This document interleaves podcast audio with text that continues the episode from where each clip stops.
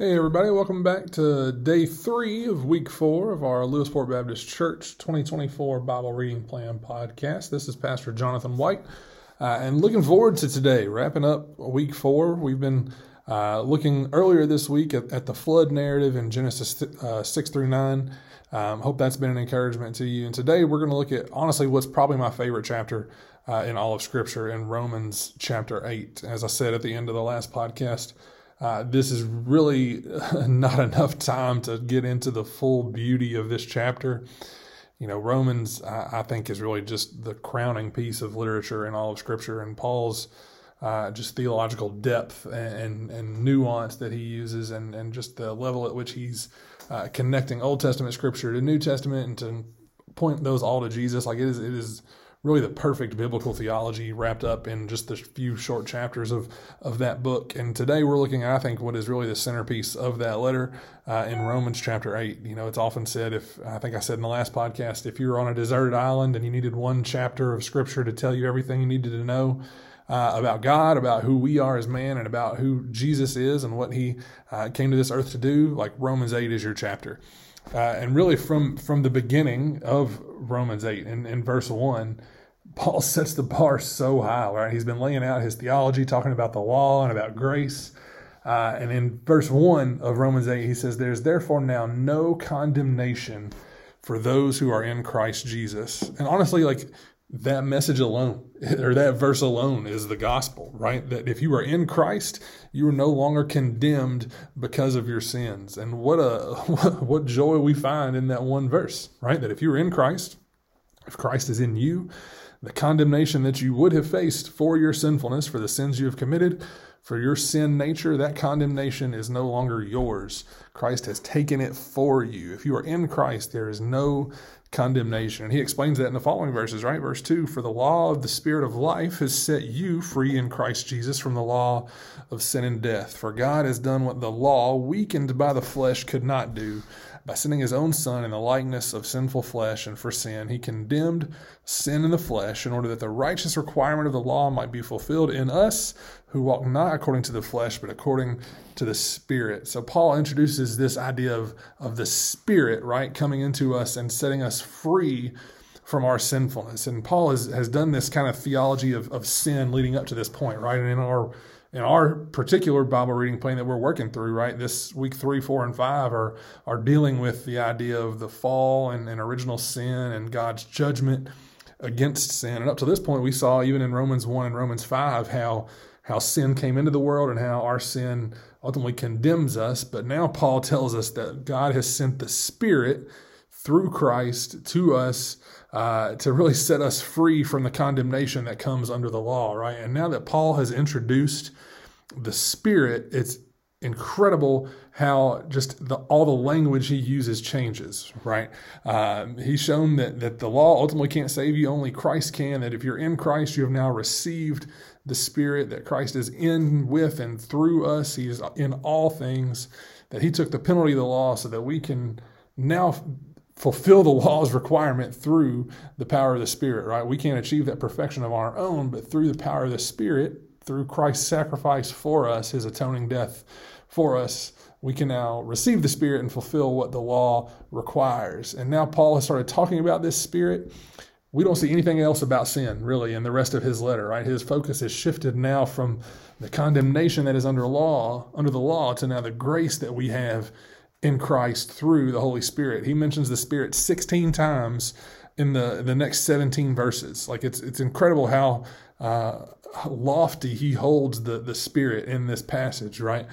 And he's what he's basically saying is that this this Messiah that he's been teaching on, this Jesus that has come, who has died for us, and now the Spirit that we have been sent, we as followers, as those who have trusted in Jesus, we share in that Messiah's rule because we've been grafted in by the power of the Spirit, right? Which means that that we now uh, have Christ within us, right? He is in us. He is uh, with us, and He is in all things, right? To be grafted in with the Messiah. That grafting is uh, it's like a agricultural language, right? Somebody who who grows uh, maybe grapevines, right? You you prune some of the the vines, and then uh, basically, it's like weaving them into to other branches so that they may grow on this other branch. That's what grafting is. We've been cut off from those who were condemned in their sin and have been grafted into those uh, and been given a, who have trusted in Christ and been given a new life as a new creation in Him. But to be grafted in with the Messiah means we now walk the same route as Him, right? That's what Paul continues to talk about uh, as he goes on in, in Romans 8, right? That if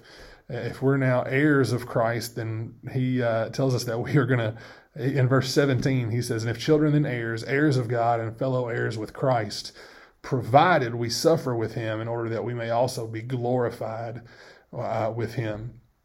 We've talked a little bit, you know, even in our Sunday mornings of the last several weeks, how suffering is really one of the mark of, of a true disciple, right? To suffer is to be identified with Christ in his suffering. But we always also see that suffering is followed by a future blessing, right? And that's what Paul tells us here that we suffer with him in order that we might also be glorified with him. And, and what he goes on to talk about then is that the future glory that is coming in Christ, right? And he tells us that really everything in the universe, whether it be us as, as individuals, as those made in God's image, whether it's creation itself, we're, we're groaning, we're longing for this new creation uh, that is to come. Churches, I, as I'm sitting here today, if, if this is uh, this is Thursday uh, of this week, and, and most of you all, I'm sure, probably saw the fog this morning where you couldn't see really 50 feet down the road. And between the fog and the temperature changes, the ice last week, the almost 60 degrees temperatures we have this week, like my, my body is feeling the effects of that, right? Temperature changes always get my sinuses all messed up. And I am fully convinced that, that the problems that I face because of that are because of the fall, right? I don't believe there were sinus headaches in the Garden of Eden, right? I don't believe that people faced stiff joints because of temperature changes in the Garden of Eden, right? I think my, the the bodily pain that I'm experiencing this week is is is a, pointing pointing me to the truth, right? That my body longs for the new creation, right? Where uh, when Christ comes back and, and makes all things new and returns things to their perfectly created order and intent. And what this passage tells us is that all of creation will ultimately reach this renewed state over which Christ will reign, right? When we enter into this new creation, right? When Christ comes again to to unwind the curse, right? That's kind of the theme for Romans 8 is this unwinding of the curse of sin, right? that's why Christ came, right? He came to make all things new, to restore uh, and really to inaugurate God's eternal kingdom in his creation. And and gosh, guys, I'm I'm anxious for that day. I'm excited for that day. Uh, but until then, and as the Lord tarries before Christ comes back, we look toward that day with longing and with expectancy, knowing that He is working in our lives even now to prepare us for that day. That's what Paul is really talking about in, in this section of Romans 8, right? He talks about how the Spirit is working within us to prepare us for that day. In verse 25, it says, "But if we hope for what do we not, for what we do not see, we wait for it with patience." Right? It takes patience. It takes hope, looking for the promises of God to come. And then there in verse 30, we have what uh, what some theologians might call the golden chain of salvation. Right, this is really how the process of salvation works out uh, in the life of every believer. It says, "And those whom He predestined, He also called; those whom He called, He also justified; and those whom He justified, He also glorified." You know, God is sovereign over salvation from beginning to end. Right, He works within us to draw us to Him through the power of the Spirit. He saves us, forgives us of our sins, and then He begins sanctifying us, right? But before he sanctifies us, he justifies us, right? And I've heard it said that justified is basically just meaning that it is it is just as if I'd never sinned. Sinned is a good way to put that.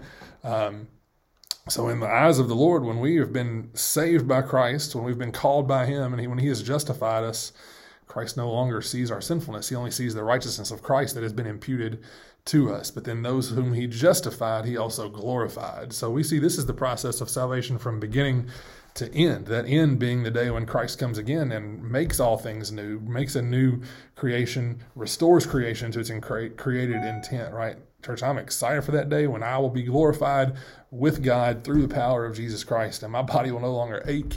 We will no longer suffer the effects of sin in this world. We will only enjoy our glorified state with Christ for eternity. And then Paul finishes up chapter 8 talking about uh, God's everlasting love for us. What then shall we say to these things? If God is for us, who can be against us? Like, what more encouragement could you really need? And but then he really wraps up this idea in verses 38 and 39. He says, For I'm sure that neither death, nor life, nor angels, nor rulers, nor things present, nor things to come, nor powers, nor height, nor depth, nor anything else in all creation will be able to separate us from the love of God in Christ Jesus our Lord. Church, I know there's obstacles out there for each of us. We all have different pains we're facing, we all have different trials going on in our life.